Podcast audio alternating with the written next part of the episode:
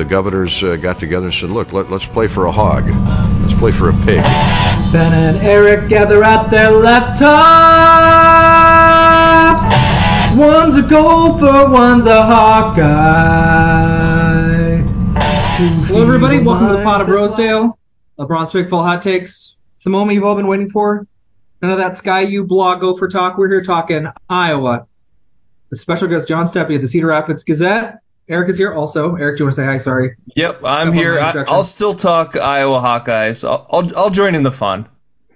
Uh, John, thank you very much for being here. Yeah, thanks for having me on. So, as we dive into it, I, I think there's one question that's on every Hawkeye fan's mind. I don't even think I need to say it, but do you know what it is? Do you know what I want to ask you about? I'm It's about guessing the it's two words. Not place kicker. I think the Nope. first word might be Cade. hmm The second word might be McNamara. You got it. Oh, exactly right. Where's he at health wise? As with this is this is Tuesday night, August 29th, four days before game day. What are the prospects that he takes some snaps during the actual live real game football? Well, the word that comes to mind with it is questionable. And he was very careful not to say definitively, hey, I'm going to play or hey, I'm not going to play. Kirk Ferentz was careful to not say anything definitive. Somebody asked him about it being questionable then that Cade might play, and his word was absolutely.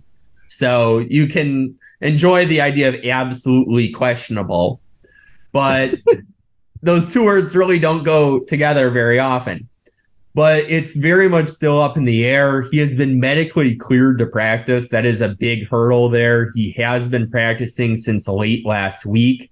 It's a question of is he looking like Cade McNamara again? He did miss two weeks of fall camp, and that is not an insignificant portion. So that's the wild card there. And the other thing too, that Kirk wasn't going to say, Kirk, Cade was not going to say this either, is, but I can say in my position, you're looking at a team that you're a 25 point favorite against this Saturday. You've got Iowa State in a week, and Iowa State obviously has lost a lot of players to the gambling scandal. Already, it was going to be a question how good they were really going to be, even without that dark cloud there. So even with those factors, it's still the difference between a team picked to finish eighth in the Mountain West and a Big 12 team. And you're looking at two different tiers of teams. You're looking at a road trip, a place where I'm sure Iowa State would like to keep the Cyhawk trophy. So there are a lot of incentives to maybe rest him and avoid getting things worse where you don't want him to miss Iowa State. You don't want him a couple weeks later to miss Penn State. Utah State in the grand scheme of things is a small thing. But if there's anything that's known about Cade McNamara, it's how competitive he is. And he's going to want to play as soon as possible. But at the end of the day, it'll be down to coaches and the medical staff was what Cade reminded us of. And we'll see what that ends up being. We'll probably find out two hours before kickoff on Saturday. Yeah, no more game time decisions. We at least get two hours heads up. So you you already like uh, my next question is gonna be what do what do you think the fact that Utah State is an overwhelming underdog and had a really terrible defense last year going to impact the decision? It sounds like yeah that they're going to err on the side of caution. So then let's assume we don't have Cade McNamara. Is Deacon Hill the Iowa starting quarterback on Saturday?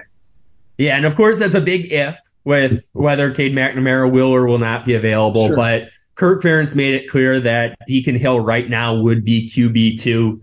Joe Labas did a lot of impressive things in the Music City Bowl. The big issue goes down to his health status.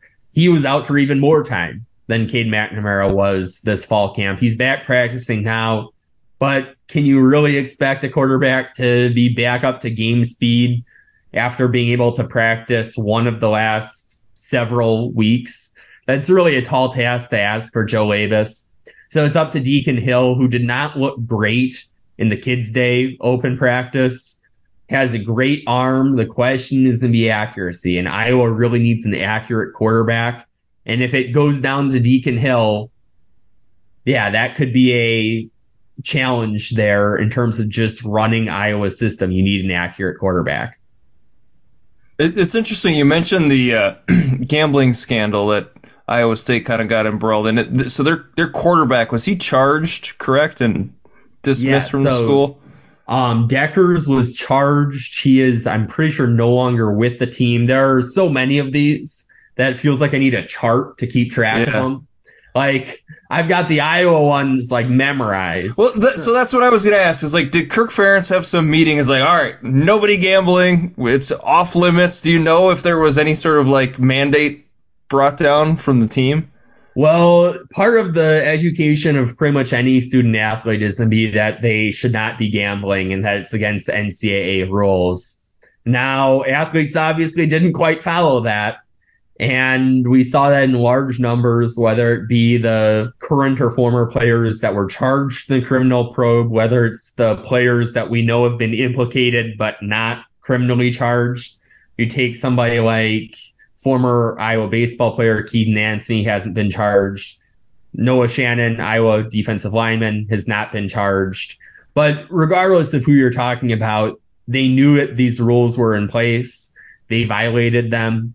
Obviously, for somebody like Noah Shannon to potentially have his career end would be really sad to see over a bet that wasn't on his own team.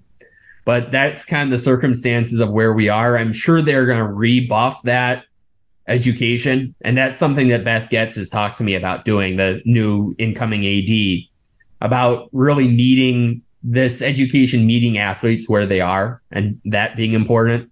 Although at the same time, I don't think there's any motivational program you could use that is as effective as seeing some of your teammates lose eligibility. I think that is to be as much of a motivator as anything. Yeah, burnt hand teaches best for sure. So on the notion, I know they're trying to appeal the suspension. Do they have you gotten any information on the likelihood that that will be reduced at all? Do are they optimistic? Really? Do you have any insights? I would be pretty much guessing here. I think Okay. it's Fair enough. now there are mitigating factors that go into a lot of these cases. I'm sure they'll be hitting up as many of those mitigating factors as possible. The challenge is that the NCAA guidelines that they that these are not old guidelines. These are guidelines they updated earlier this summer. Says that somebody in Noah Shannon's case could potentially face permanent loss of eligibility Right. which is essentially what this one year suspension would do for a sixth year senior.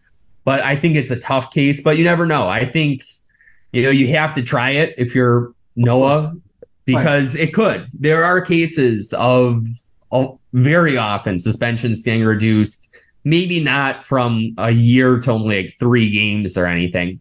But if it gets reduced from a full year to nine games, that would even be something. Now I'm just speculating here. This is not any, you know, it's everyone is kind of just guessing at this point. Kirk Ferentz, I don't think has a good idea of it. I don't think Beth Goetz has a good idea of it yet at this point. So it's a process that is in progress, Kirk said for him, but in terms of what that could look like, still too early to say.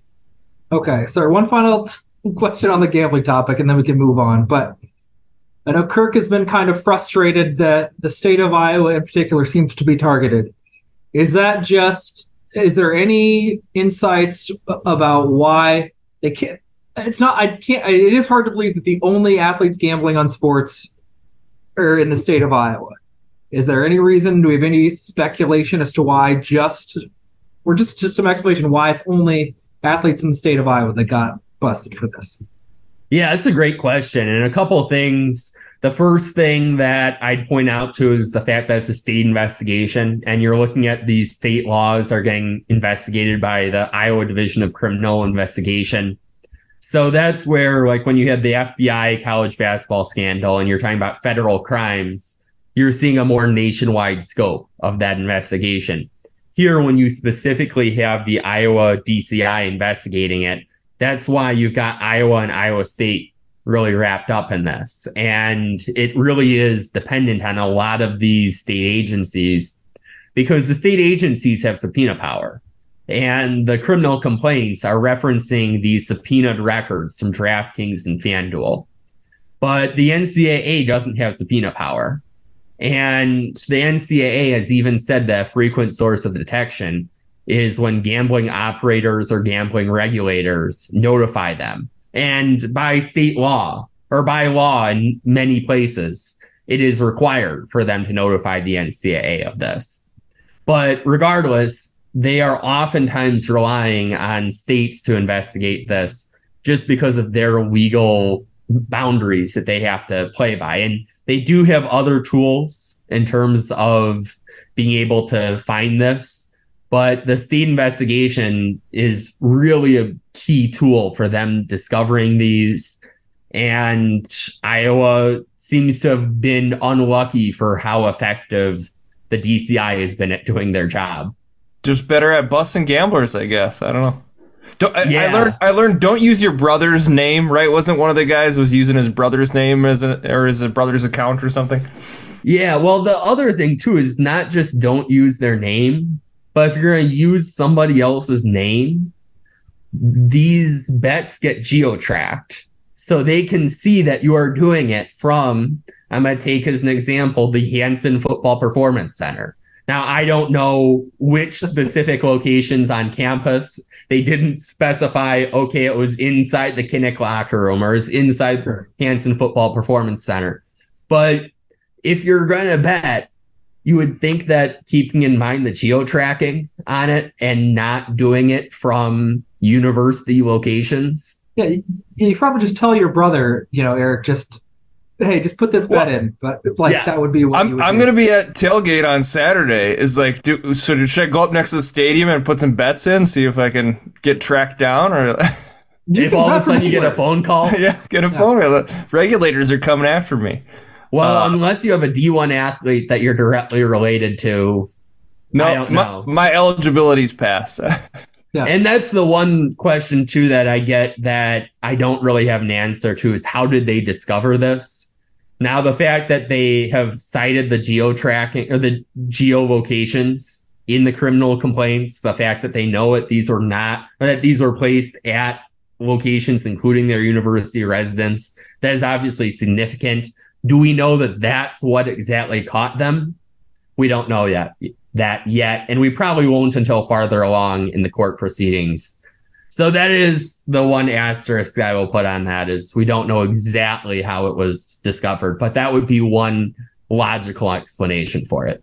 There's enough space there that that's where some of the conspiracy theories maybe come in. Okay. Yes. So let's get back to another really fun topic, the Iowa offense. So we talked quarterback. In the hope for improvement, I think priority one, you know, maybe better quarterback. Priority two, offensive line. Certainly we've heard some stuff that maybe they've gotten better. Is that what you've seen? Do you get the impression that another year developing, a little better health, and the offensive line is actually being qualitatively better in 2023? I've been hearing from a lot of people who are really optimistic about this position group. Certainly, Kirk Ferentz is at the top of the list. At Media Day, George Barnett, the offensive line coach, was telling me about how he has competition finally and how that makes a big difference. It seems like a small thing, but having a lot of guys who are able to compete, where you have somebody like Rusty Feth, who's had a lot of FBS snaps as a second teamer technically right now.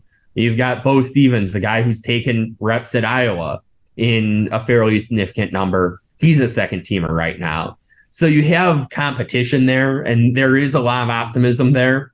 The issue is we just get such a small sample size in terms of what I've personally been able to see. And looking back at the Kids Day practice, the defensive line very much got the best of the offensive line. When Brian Allen Jr., really second year kid, is really shining against this offensive line, yes, he's a really talented player. It also poses the question of, okay, is this just a really good defensive line? Which makes a lot of sense. There's a lot of reason to give a lot of benefit of the doubt to this defensive line. Or is this offensive line not up to standard yet? So is there reason to believe that's going to be better than last year? Absolutely. Is this going to be a Joe Moore award winning group? I have not seen evidence of that. So some improvement. How much? That's gonna be a thing that I'm gonna be really curious to see this Saturday and the 11 Saturdays after that. Yeah, and I mean, looking at the offense as a whole, I, I think part of it might, from my perspective, is play calling is is maybe part of the issue. Do you see there's any change in offensive philosophy Well- going into next year? Brian Ferentz has made it. I didn't want to say his name. well, I'll say it for you. There's the interaction between me and Brian that I heard about like 15 times afterward from his spring press conference, where I brought up that, hey, you're coming off back to back subpar years of offensive results. What are you going to do differently this year to make sure that not having the same conversation a year from now? And he said something along the lines of, we're going to do the same things, we're going to do it better, John. So that doesn't necessarily give fans a ton of hope about Perfect huge answer. changes. I try to do it silently, but I have been laughing. The second Eric asked the question, I just started cackling as silently as I could because Just do it better. I mean, makes perfect sense to it's me. the old execute. Yeah. We've heard the the execute better thing for I mean decades at this point. So it sounds like yeah. Even if it is broke, don't fix it. Got it. And in reality, there are going to be some changes that still Sure. get made, as much as Brian didn't signal it in that April press conference, where he probably didn't want to be talking to reporters in general. Sure. just in terms of okay, what is he going to say after another year of such bad results? So there is that too. But it's reasonable to expect some tweaks just because everyone does. But are you going to see a wholesale new offensive scheme? All indications point toward no on that. It's This not like be- Wisconsin with the says air raid. Yeah, I don't think this is be an air raid season at Iowa. It'll make for a fascinating matchup in Madison this year. When you have the team that's sticking to its guns, sticking to its proven formula with the offense that's trying to evolve in Madison. And yeah, I'm fascinated by that game. But yeah, you're not going to be seeing air raid Iowa, I don't think, this season, that's for sure. But that's a good transition. Uh, transition. Speaking of airing it out, no, I mean we're just going down down the list of problems with Iowa's offense in 2022. Wide receivers, certainly some injuries. Didn't have Keagan Johnson, Charlie Jones transferred. Please tell me I'm not just being a homer when I say the wide receiver room is better than last year in 2023. They certainly gained some talented weapons, but they also lost Keagan Johnson and they lost Arland Bruce. And of course, how much would Arland Bruce be doing this year? Now we know the gambling stuff. Yeah, That's a whole other conversation. But you're losing two very productive wide receivers. Kean hasn't been productive since 2021 because of health, but two people that have shown an ability to make plays. But then you gain Seth Anderson, who looked really good at points in the kids' day practice. You're gaining Kaleb Brown, who has incredible potential when you think about a guy who Ohio State wanted at wide receiver. Like Ohio State basically picks their own wide receivers while everyone else tries to recruit them. So you have some talent coming in. Obviously, it helps too to gain Erick All at tight end, where Iowa, I think we're going to be seeing a lot of 12 personnel from the Hawkeyes, maybe even some 22 personnel. So you could be seeing a lot of tight end groups that will alleviate some of the pressure. Could it be better? I think there's certainly reasons for optimism, especially when you have Diante Vines potentially with a fully healthy season. It's kind of a wild concept. Like that could be a game changer. There are reasons to be optimistic, but yeah, I haven't seen enough to mm-hmm. definitively say, okay, this is going to be a stellar wide receiver room, so much better than Iowa fans have seen before. Well, and, and I think part of that might be, and I was, was trying to tell Ben this, I- is McNamara the best quarterback Iowa's had in 20 years? I mean, will he turn out to be?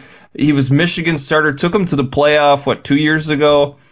I mean, he's going to make a huge impact on those wide receivers, right? Oh yeah, absolutely. Where you're not gonna have, I don't think, nearly as many wide open receivers that are missed. And that was something that happened a lot in the Spencer Petras era. As nice of a guy as Spencer Petras was, it's just hard when you're missing those open throws. And Cade McNamara is not CJ Stroud. There's a reason why he lost that quarterback job to JJ McCarthy at Michigan, but he's still a lot better than, to your point, than what Iowa has seen in recent history. And you have to go quite a quite a ways back, not 20 years, but you have to go quite a ways back to even find a quarterback who went a full season completing more than 60% of their passes as a starting quarterback. And Cade has done that at Michigan. Of course, he did that with a Joe Moore award winning offensive line ahead of him, which will pose an interesting question. But even if he just has somewhat similar ish numbers to what he did at Michigan, that's still a significant upgrade for Iowa. And he does what Iowa needs in terms of if you were trying to write down the characteristics that you want out of an Iowa quarterback, and you wrote down on a separate list the characteristics that Cade McNamara has, there's a lot of overlap between those two lists. Yeah, and everybody needs to keep in mind where Iowa's coming from. We've had like a, a 1970s Pinto, and even if it's a 2012 Nissan Sentra, I mean, we'll be pretty stoked. It's the reality. So the last thing on the offense, I we I all assume and believe tight end's going to be a strength. We have confidence in Luke Lachey and Erick All question is how much of a strength is going to be. The you know gold standard for Iowa for two tight ends is going to be T.J. Hockenson and Noah Fant, the best tandem. Is going to? Are they any hope that they rival those two? You mentioned 12 and 22 personnel. They're going to try to get them both on the field an awful lot. Am I being too optimistic and hoping that they're comparable to those two guys? Certainly, that's a high bar when you're looking at two guys who are both first round picks. But I think it's not totally out of the realm of possibility. And I think the really intriguing thing too is it's not just that you have All and Lachey. You also have Ostrenga, who's done good things, is your number three guy. And Stilianos made some nice plays. He's your number four tight end.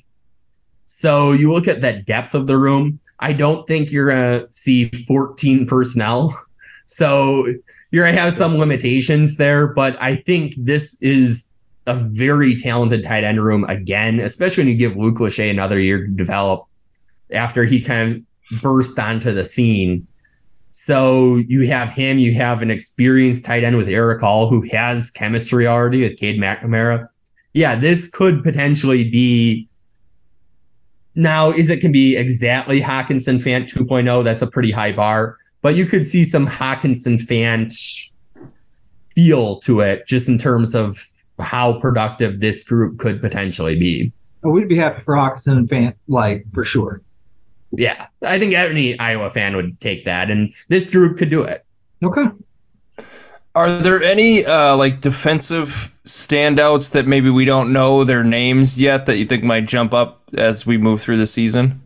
A name that I'm going to be really curious to watch is Yahya Black on the defensive line. He has the first team role right now in the depth chart in place of Noah Shannon. And he's been a guy that's had just terrible luck with injuries, but he is like a physical beast.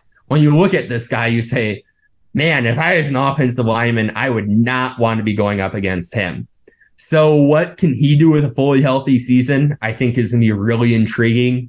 Aaron Graves is somebody that I think you have a lot of the expectations around because he was such a well regarded recruit, where the Max Preps National Male Athlete of the Year. You're talking about a really good athlete there who did good things as a true freshman last year. Those are two names. One name with Yahya Black that I don't think is as much on fans' radars as Aaron Graves is. But I think both of those players are going to be really fascinating to watch with that role. I'm going to be curious to see at the linebacker position a guy like Kyler Fisher, who his role has been largely on special teams.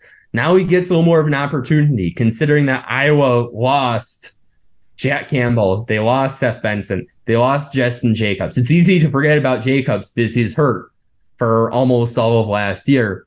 But that's somebody that you thought you were going to have that you're basically losing three guys, Seth Benson not making onto a 53 man roster, but three guys that are at least getting a training camp spot in the NFL, most likely Justin Jacobs. We're going to be hearing that. And Jack Campbell, obviously an NFL guy. So you're losing three really quality guys. You have that opportunity for Kyler Fisher. That's to be a name to keep an eye on, I think, as well. And I'll be curious to see maybe does a TJ Hall or Koen Entringer or Deshaun Lee, maybe do they step up in the secondary if you have an injury? They could all of a sudden become a really important part of this defense. So a follow up then on the secondary. I think some of the concern is maybe the depth there. I think at the, the top we're not worried. Obviously Cooper DeJean is incredible. Uh, all hyperbole applies, but I'm thinking specifically of the Nebraska game last year. We lose DeJean, and it was very clear that there were guys that came in and weren't quite just ready, weren't quite able to be in the right spots and do their. Was that been fixed? Is it still a concern that if somebody goes down, they're going to have to go to a depth guy who's maybe not quite ready again? There was a lot of reason for optimism with what we saw at that Kids Day practice. Granted, that's one practice. It's a small sample size. It's the only public sample size, though, at Iowa. So within that small sample size, they did some really impressive things. And that gave me a reason for optimism that, okay, maybe these guys who were kind of thrown right into the fire as second teamers last year as true freshmen, now that they've got a year under their belt, okay, it's unrealistic to expect somebody to take a jump like what DeJean took. Sure. But you look at it, maybe can they, you know, be more effective and at least not a liability like it seemed to be with that Nebraska game where Nebraska knew just to exploit that.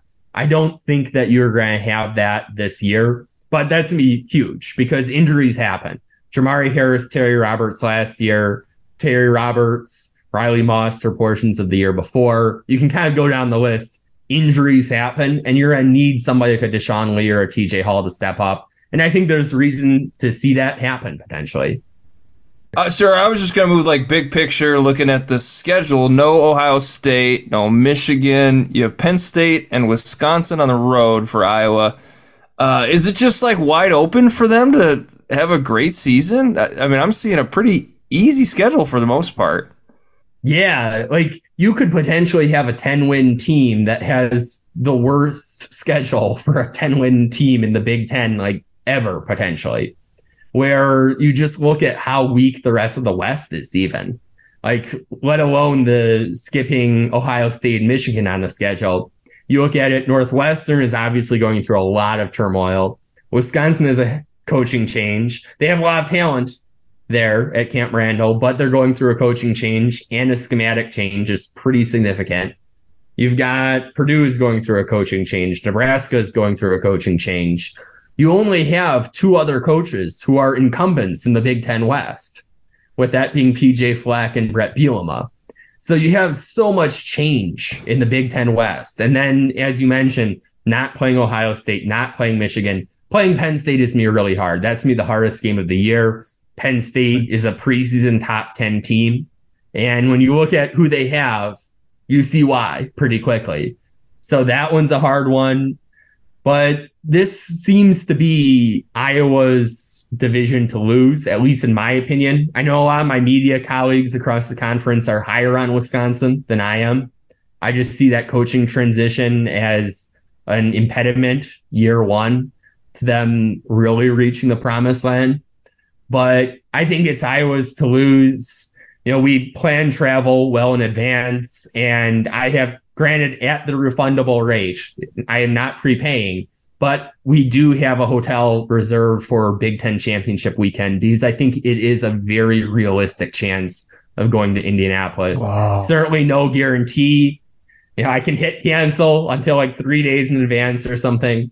So, but Man, it is putting his money where his mouth is. Okay. John Steppe has his ticket punched. It's going on the bulletin board across the Big Ten. well, I have to say, last year I was waffling the over under for Iowa, and I, everything you said gave me pause and convinced me to pick the under. And now you've got me hyped to pick the over. Um, you've gotten me pumped Well, I up. think isn't it still eight and a half? I think is the yeah. It was seven and a half earlier in the summer, and I think it moved up towards the end. I think Iowa State's trouble. That's a game that went from a coin flip to probably Iowa is a bigger favorite. Yeah. You know, that's kind of changed. That shifted a, a bit. I would um, not be surprised to see a nine and three season. I think this team is very capable of ten and two. Inevitably, I think you lose a couple games that you're not supposed to lose. I think nine and three can still get you winning the West this year. And then okay, whoever you're facing in Indy, I think is gonna be a tough game. But Sure. even if you lose that game, you could still get to a pretty good bowl game, most likely someplace in a very warm climate. So I don't mind the warm climate in December, that's for sure. Uh, Great. No, that's uh, so you, you heard it here, folks. One last question. Got to talk special teams, even though we kind of know. I mean, I assume Cooper DeJean's returning punts. We've got Tory Taylor, Drew Stevenson. Who's going to be returning kickoffs? That's the one question. Is it Caleb? Is it going to be Caleb Johnston? Um, the- he would be an option. Kaleb Brown is an option. There are a lot of people that they could put there. Um, we might see a couple different people. Um, so that's one spot that I haven't spent as much attention to as much as other special or other positions, just because Iowa's special teams unit has deserved a level of benefit of the doubt that you just don't usually see. But I think what you saw from Kaleb Johnson was really promising. What Kaleb Brown could do. I keep on getting reminded, oh yeah, and he can play special teams too. So you've got some options there for sure at kickoff return. I'll be curious to see who ends up being the ones come Saturday. Okay. But all the other spots, yeah, you don't really have any concerns when you have punter back, kicker back, even long snapper back. Like when you've got that full trio back, yeah, you don't have too many questions with specialty. Are there any teams other than Wisconsin and Penn State that you're, you know, think maybe could cause some trouble to to Iowa's 10 and 2 or 9 and 3 season? I think Illinois could potentially be a team that maybe people don't give a ton of attention to because they've had some turnover. Obviously, they don't have Chase Brown anymore, who was a fantastic running back, really a thorn in the side of every Big Ten team. So they're a team that could maybe be tricky. Um, is this finally the year that Minnesota takes the pig? I don't think so, but that could be a competitive game. It's historically been a competitive game. Sad. So we'll see there. But I really look at those two teams in terms of people that have incumbent coaches. Obviously, Nebraska is a tough place to play. I think that this Nebraska team is probably still a couple years from being competitive at an Iowa level. I think Matt Rhule is a player or as a coach, excuse me, that can get those players up to speed faster than others. But that could be a game that's competitive just because you think about there have been some really bad Nebraska teams that have been at least competitive with Iowa in that series. But is that team strong enough to hold out for four quarters against Iowa? We'll see on Black Friday. But yeah, I think particularly within the division and particularly with the two teams that have returning head coaches and particularly Illinois in particular, I think that could be an intriguing matchup outside the Wisconsin game that I think has gotten a lot of hype, outside Penn State, which obviously when you're playing at a top 10 team, those are hard games. We're just Yeah. lock it in as a loss, and I'll be happy, happy and surprised to be wrong. Uh, But I'm with you. I don't see the Wisconsin hype. I don't. I don't quite understand it. Um, I st- when we, you know, we've talked to to Wisconsin expert, and I still don't get it. I, I'm not not tracking it. Yeah, and you look at it if the air raid works well, if they can find a way to effectively use Braelon Allen in a more spread like system where he has more space to run, there's potential there. And you have a lot of returning players there. You've got a talented quarterback coming in. You have reasons for optimism there, but it's also a new system and a new system at a place where they've recruited talent that don't necessarily you're kind of trying to fit one jigsaw piece into the other in terms of these are a lot of players recruited to play under a different system than now what they're trying to implement and you're going to have some growing pains with that you heard it here, folks. Wisconsin's overhyped. Nebraska's a couple years away. The Gophers aren't going to get it done for was it the ninth straight time, Eric? I don't know. how- I'm losing. I'm losing. I can't count that high. count. It's getting too high. John's already booked his ticket to Indianapolis. it's refundable though so do not i take no liability if they don't make it and if people book non-refundable travel that is not you are not doing that upon advice of me but it is realistic enough that i at least have the reservation there Fantastic, John. Thank you for coming in and chatting with us, and I'm glad you delivered good news. Uh, you know, you're just the messenger, but it was a nice message. So fantastic. Yeah, absolutely. Always a pleasure.